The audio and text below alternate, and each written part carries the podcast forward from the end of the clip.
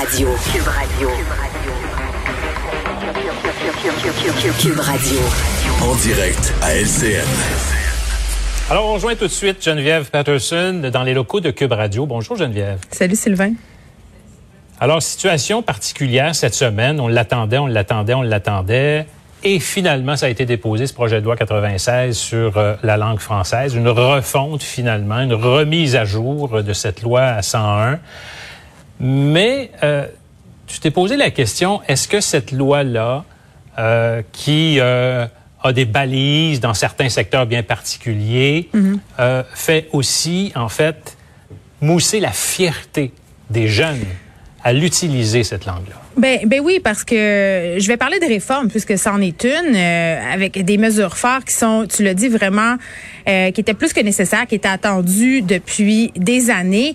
Euh, mais ça, c'est pour, la portion législative, si on veut. C'est pour la portion, si on veut, police. Puis je dis pas ça dans le mauvais sens du terme. Là. Quand je dis police, je veux dire, on avait clairement besoin d'encadrement dans l'espace public.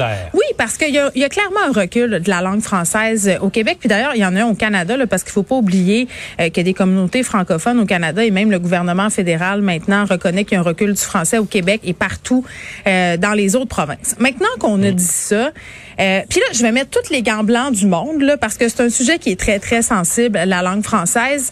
Euh, moi, je viens d'une génération où c'était pas nécessairement mon combat. Tu comprends? Euh, je suis née en 82, c'était après le premier référendum. Euh, J'ai pas vraiment euh, vécu, si on veut, la menace de l'anglais dans mon quotidien, d'autant plus que moi, je suis originaire du Saguenay-Lac-Saint-Jean. Tu comprends? Donc, j'entendais pas beaucoup euh, parler anglais autour de moi, puis on n'était pas encore dans cette mondialisation. Euh, Internet n'était pas là encore euh, pour nous amener toute Mais cette... c'était nationaliste, le lac Saint-Jean. Ah oui, très nationaliste, mais, mais je, Très, je me sentais pas menacée dans, dans, dans mon, dans mon identité Ouais. francophone.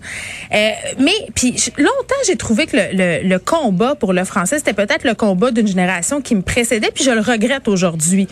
Euh, parce que je me suis rendu compte que la langue française non seulement était menacée, mais était en péril. Et c'était beaucoup plus euh, qu'un péril de la langue, c'était un péril culturel. Et comment je me suis rendu compte de ça, c'est vraiment, euh, ça a l'air super euh, euh, ridicule à dire, dans, mon quotidien, dans ma vie de tous les jours, non pas comme montréalaise, mais comme mère. Parce qu'à un moment donné, t'es chez vous, t'es avec tes trois enfants, puis là, tu portes attention à, à ce qu'ils consomment comme culture.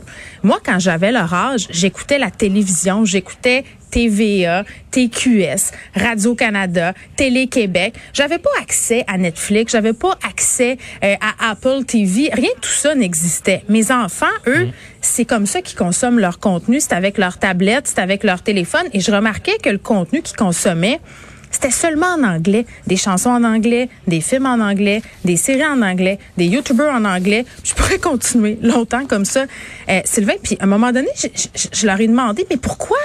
Pourquoi vous consommez seulement euh, du matériel anglophone? Euh, Parce que j'étais vraiment curieuse de le savoir. Moi, j'écris des livres dans la vie, je suis scénariste aussi.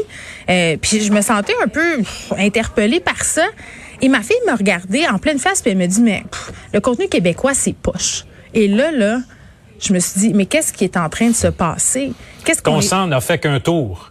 Ben, écoute, mon sang ne fait qu'un tour certain parce que je me suis dit, est-ce qu'on est en train de perdre cette génération-là? Est-ce qu'on est en train euh, de, de, de, de donner lieu, si on veut, à de futurs citoyens qui ne se sentiront pas du tout concernés par l'unicité francophone, qui seront pas fiers d'être la seule minorité presque francophone en Amérique du Nord.